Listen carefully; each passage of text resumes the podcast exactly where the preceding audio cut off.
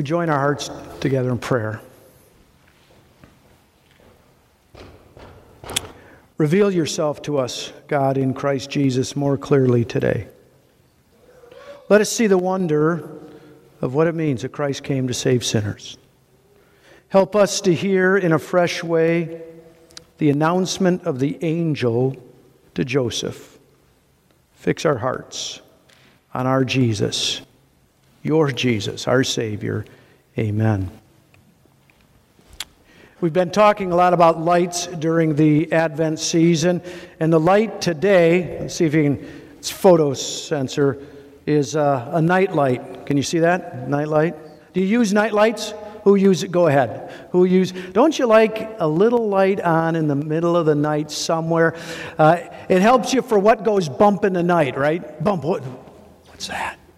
And if there's a little light that you can see, well then you feel a little safer. And it also helps to keep you from going bump in the night. If you happen to get up, if you've got a little light, you can make sure you don't run into anything. We're going to think a little bit about a night light and things that go bump in the night. As we think about Joseph, the father of Jesus, uh, actually something far more than a bump happened to him in the middle of the night. It says, An angel of the Lord appeared to him in a dream.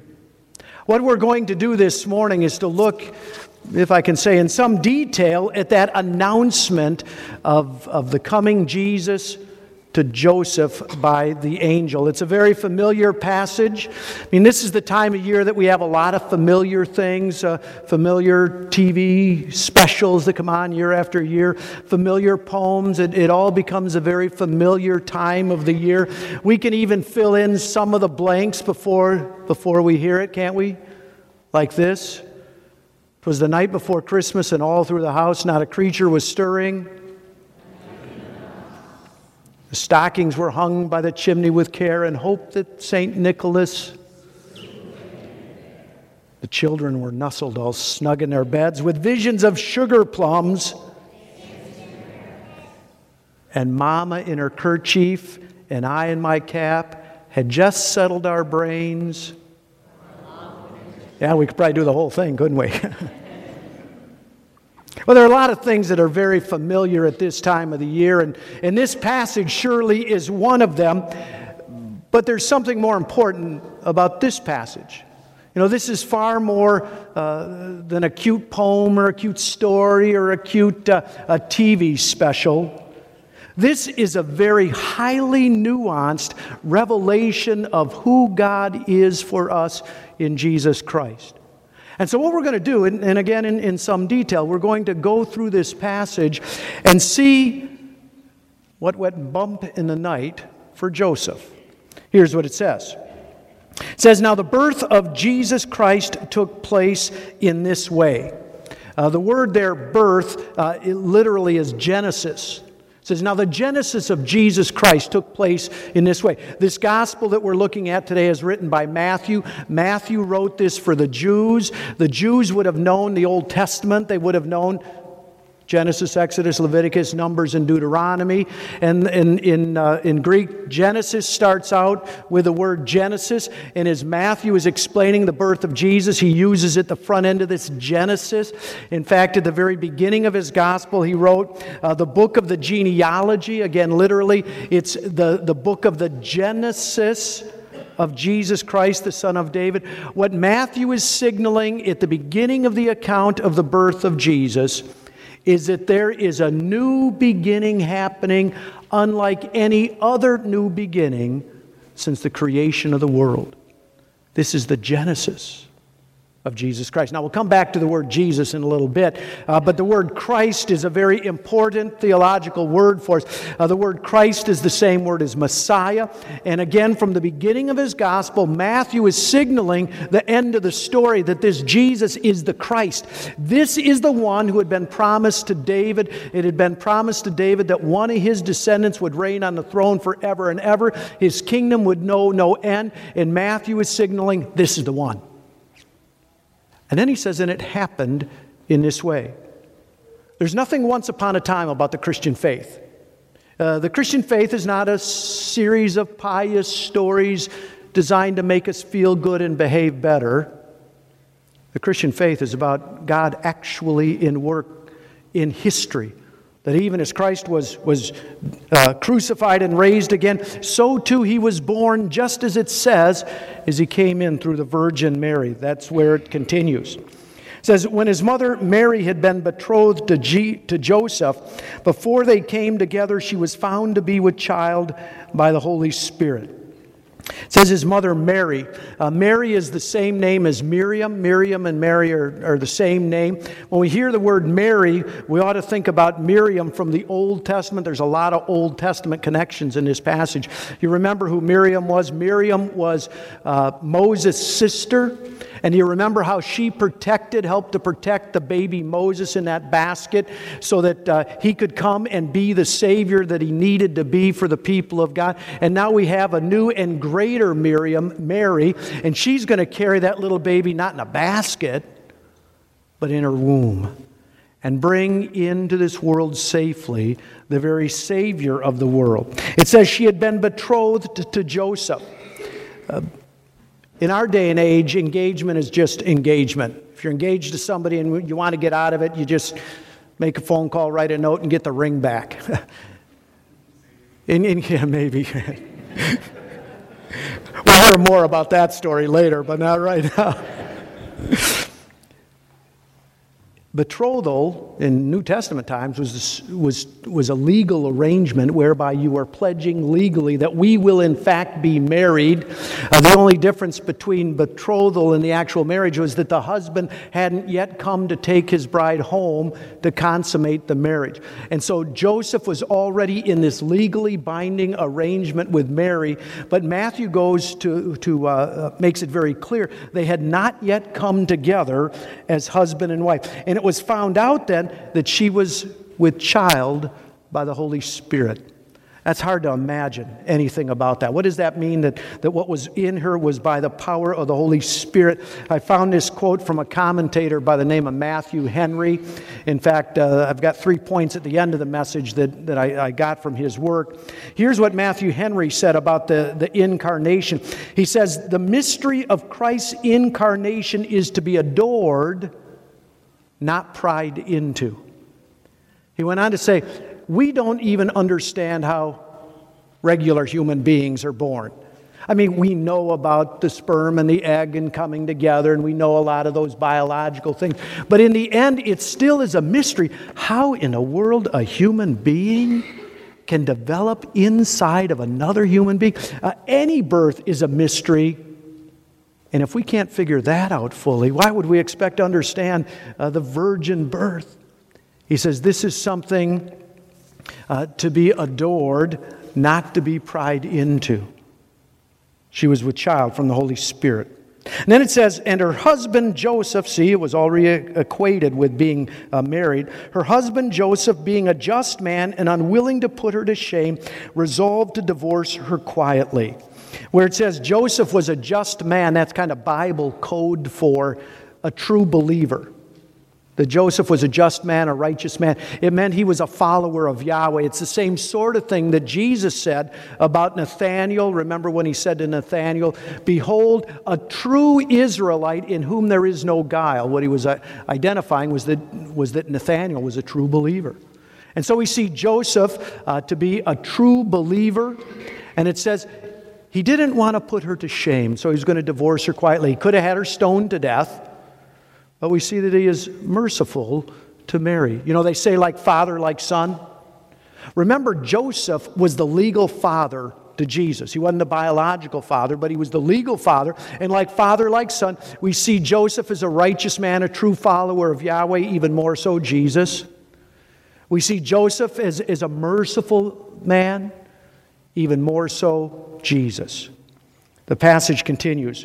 But as he considered these things, behold, an angel of the Lord appeared to him in a dream, saying, Joseph, son of David, do not fear to take Mary home as your wife, for what is conceived in her is from the Holy Spirit. It says, an angel of the Lord.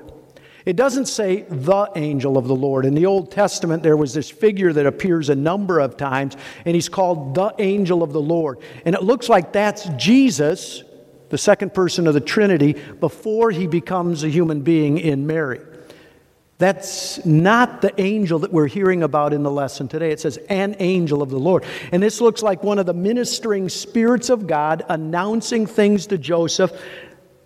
It doesn't say it's Gabriel. Remember, Gabriel was the name of the angel that spoke to Mary. It may have been, may not have been. We aren't told. But this angel speaks to Joseph in a dream.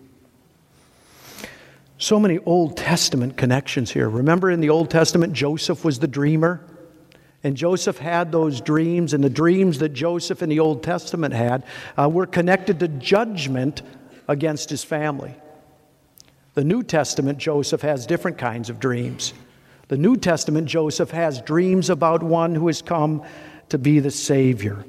And he's called Son of David. You know, we, we have such a high view of Mary in the life of the church. We shouldn't forget about Joseph. Joseph is a true follower of Yahweh. Joseph is one who is merciful. And Joseph is a prince of the house of David. He's of the royal family, son of David. Even though he was a carpenter out of Nazareth, he comes with royal lineage to be the, the legal father of David. And he says, the angel says, Don't be afraid to take Mary. Don't be afraid. Wasn't that the message of Jesus? over and over and over again.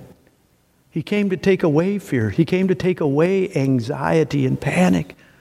New life, salvation is about to break out. Don't be afraid to take Mary home as your wife. It says, She will bear a son, and you will call his name Jesus, for he will save his people from their sins.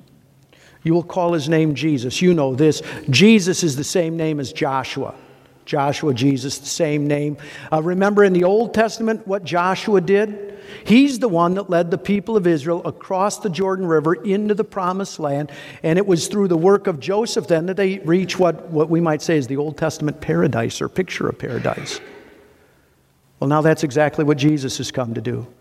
Not to see us across the River Jordan and into Israel, but through death to life itself. You know, the name Joseph means Yahweh saves.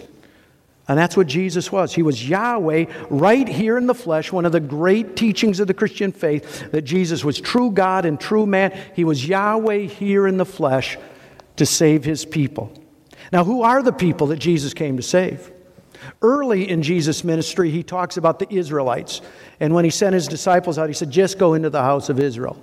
I've come for the lost sheep of Israel. But as his ministry comes to fruition, we see that his ministry, his people, becomes all who will call on his name, even the Gentiles, people like you and me. Uh, he said, Go and make disciples of all nations, and he will save his people from their sins. That's the thing. That's the thing. Jesus came to rescue us from our sin, our rebellion against God, our animosity against God. You can have everything in the world and if you still have your sins, you are lost. And you can have nothing else in the world. And if your sins have been taken away, you have the very kingdom of God. Jesus came to save his people from their sins. And then it says, All this took place to fulfill what the Lord had spoken by the prophet Behold, the virgin shall conceive and bear a son, and they will call his name Emmanuel. Well, this harkens back to the Old Testament lesson that we heard earlier from Isaiah. Uh, Isaiah was talking to King Ahaz, and he was talking about judgment coming upon Ahaz. He was calling Ahaz to repentance, and uh, Ahaz wasn't having any of it. And, and Isaiah said to him, You ask the Lord for any sign to kind of prove that all of this is right. And Ahaz says, Oh, he got all pious, kind of fake pious. Uh, I wouldn't ask the Lord anything. And so Isaiah said, The Lord himself will give you a sign. And he said, Behold, a virgin will give birth to a son, and they will call his name Emmanuel. Now, in the days of Isaiah, it looks like that was fulfilled through the birth of his son, Isaiah's son, to his wife. Uh, in the Old Testament, the word for virgin can mean a woman who has had no relations with a man, or it can mean a young wife. And in this case, it looks like that, that there was this uh, son that was born to Isaiah. Uh, the son's name was Maher Shalal Hashbaz. You say it. Maher Shalal Hashbaz. How about this? We'll break it up. Does this help? Maher Shalal Hashbaz. Let's say it together. Maher Shalal Hashbaz. Again, Maher Shalal Hashbaz. One more time. Maher Shalal Hashbaz. Aren't you glad we got the name Jesus instead? so it looks like this boy was born in fulfillment of the prophecy to show that indeed judgment was to come. But it prefigures a greater birth not of one who would bring judgment, but one who would bring salvation. By the time we get to the New Testament, the word that's used for virgin means exactly that a woman who has not had relations with a man. And Matthew has gone to great pains to say that that is the case for Mary and the baby that she bears. And so we have the greater fulfillment in the New Testament that, behold, a virgin has conceived and will give birth to a son. They'll call him Emmanuel we don't call Jesus Emmanuel much, really. We call him Jesus. Uh, did we get the name wrong? Are we supposed to use a different name? The name Emmanuel means, well, God is right here with us.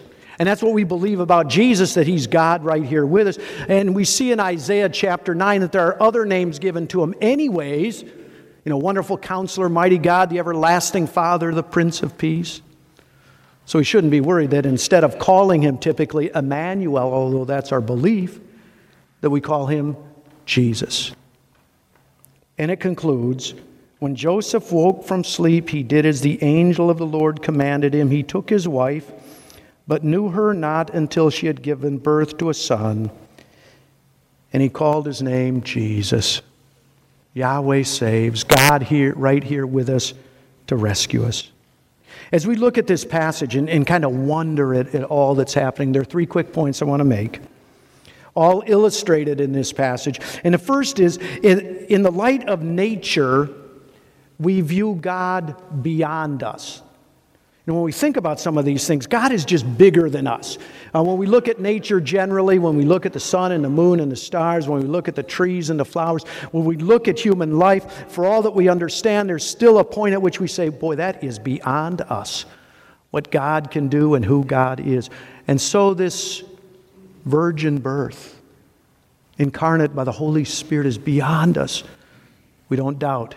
Instead, we wonder at this great God that's beyond us. Now, in the light of our sin, in the light of the law, we view God against us. You know, talked about coming to forgive us our sins. When we look at God's law, His commands and demands, all that we can conclude is that we are toast, uh, that we are in all kinds of trouble. When we look at the law, we can only conclude God must hate us for what we've done and who we are. Martin Luther came to that kind of a conclusion. He said, My situation was that although an impeccable monk, I stood before God as a sinner troubled in conscience, and I had no confidence that my merit would assuage him. Therefore, I did not love a just and angry God, but rather I hated and murmured against him. If we just had the law, we would be driven to fear and hatred of God for the judgment we're under. But we have the gospel, the coming of Jesus, the good news about Jesus. And in light of the gospel, we view God with us. God with us to save us, to rescue us, and to forgive us. As you prepare to celebrate the light of Jesus Christ who comes into the world, Look to him as the fulfillment of the great prophecies of the Old Testament, the great revelations given by the angels in the New Testament. Celebrate him as we do in that great Christmas hymn. Late in life, behold, he come, offspring of a virgin womb, veiled in flesh the Godhead see. Hail the incarnate deity, pleased as man with man to dwell. Jesus, our Emmanuel. Hail the heaven born Prince of Peace. Hail the Sun of Righteousness. Light and life to all he brings, risen with healing in his wings. Mild he lays his glory by, born that man no more may die, born to raise the sons of earth, born to give them second birth. Hark! Hark! The herald angels sing. Amen.